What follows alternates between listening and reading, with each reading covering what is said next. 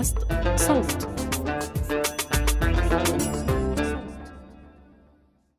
مرحبا. عم تسمعوا بودكاست المستجد ومعكم أنا رواند عيسى رجعت من الشغل على البيت وكان كتير شوب. أول ما وصلت فت على المطبخ. فتحت التلاجة وطلعت بوزة تلج على حامض. كتير بحب البوزة تلج على حامض.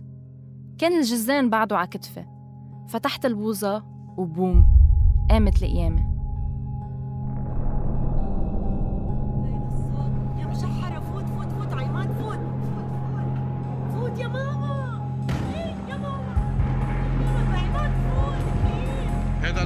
عم يحترق.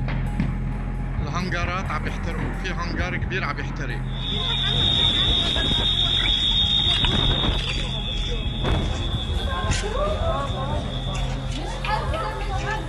انفجار كبير هز العالم.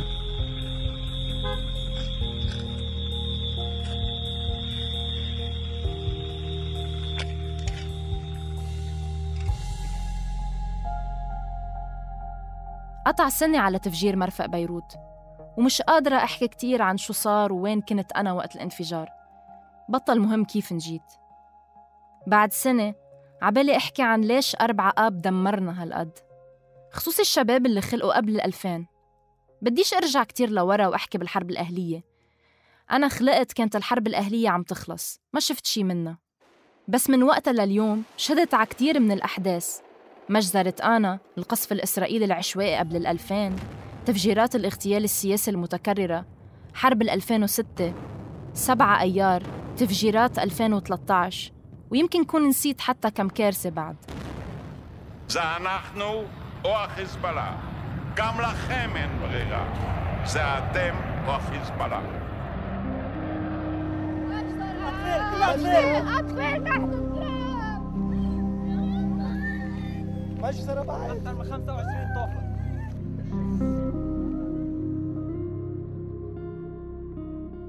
منتشارك كتير صدمات أنا وكتير من أصحابي. صوت الطيران حربي كان أو غير حربي. اللي بيعملنا وجع بالبطن. صوت المفرقعات اللي بتخلينا تلقائيا نهرب من الشبابيك ونتخبى ورا حيطان خوفا من رصاص طايش. يعني ردة فعلنا تجاه الإحساس بالخطر متشابهة وسريعة. بس مش كلنا هيك. يعني مثلا صديقي اللي عايش بجوني مش كتير بخاف من صوت الطيارة ولا مرة اضطر يهرب من قصف. بزايد عليه أوقات إنه أنت ولا مرة هربت من قصف فتحكيش كتير. على أساس هاي نكتة طبيعية تقطع بس بتقطع. اللي عم جرب قوله إنه مش كل سكان لبنان تعرضوا لنفس الأحداث وبيتشاركوا نفس الصدمات والمخاوف. يعني الحرب على لبنان بال 2006 اللي دمرت نص البلد ما أثرت على عطلة الصيفية لكتير ناس عايشين بلبنان. بالوقت اللي الناس كانت عم تموت وتهرب من القصف كان في ناس عم ترقص على البسين. وهيدا الشي اتطبع بالبلد مفهوم إنه الحياة لازم تكفي.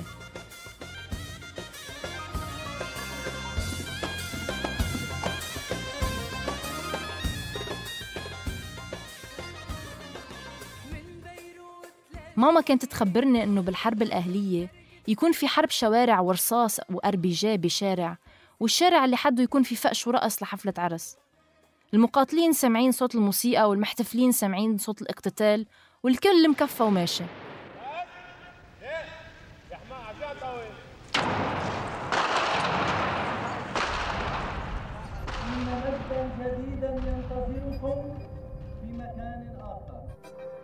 ولا مرة استوعبت هيدا المنطق ولا بدي استوعبه. القدرة العالية على التأقلم مع أي كارثة منتعرض لها ومنكفي حياتنا ولا كأنه في شي والأسوأ من التكيف مع الكارثة هو العيش بمنطق يا رب بنفسي وبس.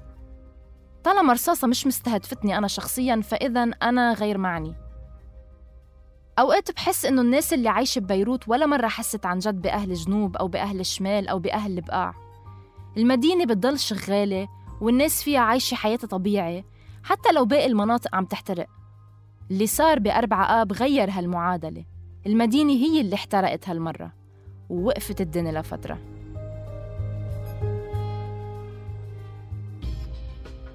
الشهر الماضي انتشرت صورة لشباب نايمين على البلكون ببيروت بسبب انقطاع الكهرباء. في كتير ناس صارت تشير الصورة على تويتر على أساس هي ظاهرة جديدة نتيجة الانهيار اللي نحن فيه. ولكن بالمقابل كتير من الناس قالت إنه هن من زمان بيناموا على البلكون لأن الكهرباء بتقطع عندهم من يوم اللي خلقوا وشاركت من موقعي بمنطق العيش الكريم الاختناق بغرف نومنا والحاجة للنوم على البلاكين بسبب انقطاع الكهرباء يمكن هو شيء مش طبيعي بس اتطبع لأن لسنين طويلة في ناس عايشة بلا كهرباء وما عندها امتياز اشتراك الموتور. اللي عم بصير إنه امتياز الموتور والحصول على كهرباء 24 ساعة بلبنان اليوم عم يسقط. وفي طبقة عم تضطر تعيش عيشة الفقراء بالبلد اللي هن متأقلمين مع عدم توفر أبسط حقوقهم كبشر من زمان كتير. من نومي عبلاكين لعدم توفر أدوية ببيوتهم لأن ما بيملكوا حقها. التعتير مش شي يفتخر فيه المشكلة إنه التعتير هلأ عم يكتشف والناس عم تنهار عليه كأنه شي جديد وهو مش جديد. التعتير بهالبلد مش جديد.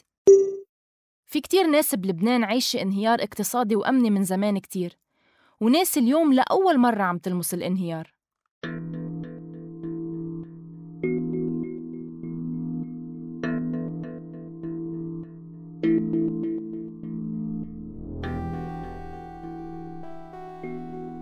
من بعد التفجير أنا وشركائي بالسكن شاب لبناني من الجنوب وصبية فلسطينية من الضفة الغربية. دغري ركضنا صوب بعض بالبيت وبعدين ركضنا نزول على الدرج خوفا من قصف إسرائيلي.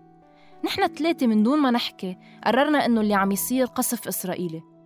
بينما من بعد ما نزلنا على الشارع والناس هايجة سمعنا كتار عم بيقولوا إنه الصوت هو انفجار تفخيخي يعني محاولة اغتيال شي سياسي.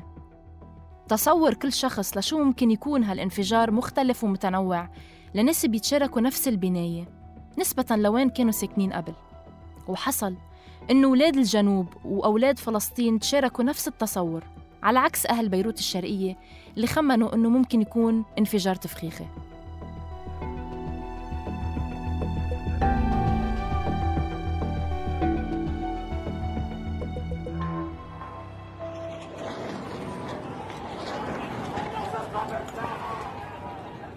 بالهبة الأخيرة بفلسطين والحرب على غزة تضامن الكثير من اللبنانيين على تويتر مع الفلسطينيين وجزء كبير منهم بشكل طبيعي اعتبر حاله معني بالقضية بشكل مباشر وانخراطه مش بس تضامن. بالمقابل في كتير لبنانيين وأغلبهم من اليمين اللبناني انزعج من المحتوى الفلسطيني على ال timeline بتذكر tweet كتير أزعجتني لصبية بتقول إنه يا ريت شفنا هالتضامن كله من بعض اللبنانيين وقت أربع آب.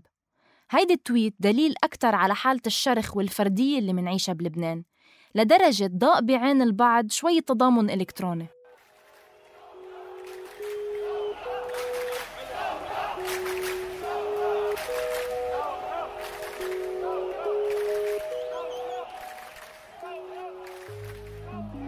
بتذكر قديش كنت مليانة إيمان بتظاهرات 17 تشرين؟ وهالإيمان ما إجا عن عبث. بتذكر إنه أكتر شي كان أخذ لي عقلي هو كيف تشكل بشكل عفوي المجتمع الصغير المتماسك خصوصا بلحظات الهروب من الأمن وقت يهجم على المتظاهرين ليفض التحركات.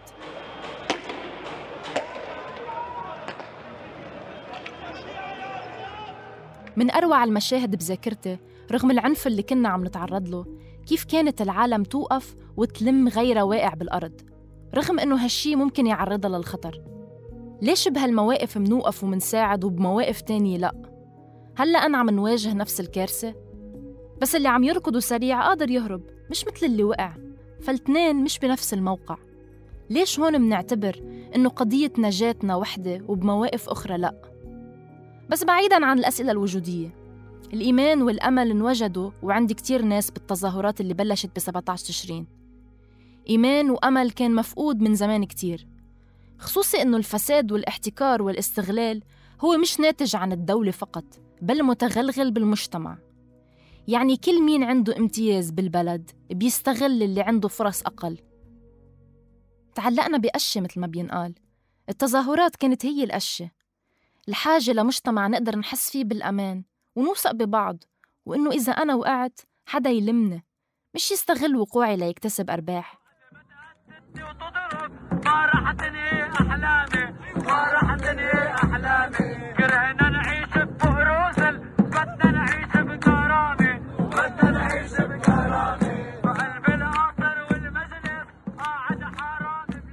صار كتير إشياء سلبية بتظاهرات 17 تشرين أهمها أحزاب السلطة اللي لعبت دور المعارضة ونزلت على الشارع. بس كان الأمل بعده أقوى لحد ما تفجرت المدينة. لحظتها اللي كان عنده شوية أمل طار. يمكن هيدا اللي خلى التفجير يكون الضربة القاضية لكتير ناس نجيت من الموت. إنه إجا بعد نوبة أمل وإحساس بالقدرة على التغيير.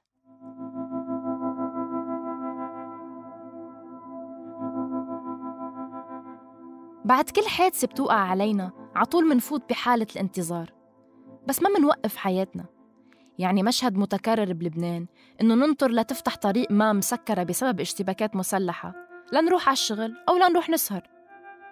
بتذكر من أنا وصغيرة بسمع أهلي بيقولوا إنه عطول بلد يومين زمان وبيرجع بيمشي الحال. بس هل عن جد بيمشي الحال؟ ولا نحن بحالة ترقيع دائمة وإجا التفجير هيك مثل القشة التي قسمت ظهر البعير؟ تفجير إجا غفلة. فات على بيوتنا بالأوقات اللي نحن مسلمين فيه للأمان. فات على أكتر محل لازم نحس فيه بالأمان. يمكن كرمال هيك صدى كان أقوى وأعنف من غير أحداث؟ لا إله إلا الله محمد رسول الله. هيدا أكثر شيء بقوله. محروق مخلوق تعبان دفنت خيي أنا دفنته بيدي وأنا مشتغل هون على المرفأ. العالم بتتصل فيي ليطمنوا عني. طلع خيي اللي مات. أنا بعدنا عايش. ما في شيء. بدي حق خيي. بدي أعرف مين اللي قتل خيي. بدي أعرف مين مين بس. بيطلعوا بيحكوا على التلفزيون بيقولوا لك ما بنعرف وما كنا نعرف وما كنا نعرف. مين اللي بيعرف؟ من أول مخلونا اللي تطلب كلياته بيقولوا ما بنعرف. ما بنعرف مين اللي بيعرف.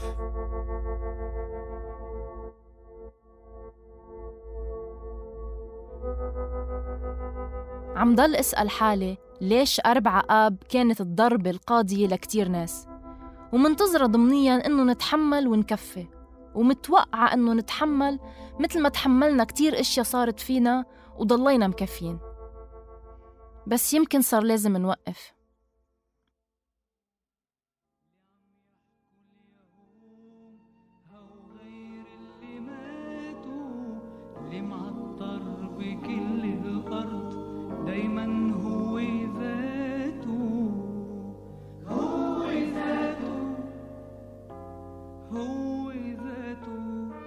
كنا معكم من الكتابة والتقديم رواند عيسى مراجعة النص محمود الخواجة الهندسة الصوتية محمود أبو ندى ومن النشر والترويج بسنت سمهوت وبيان حبيب.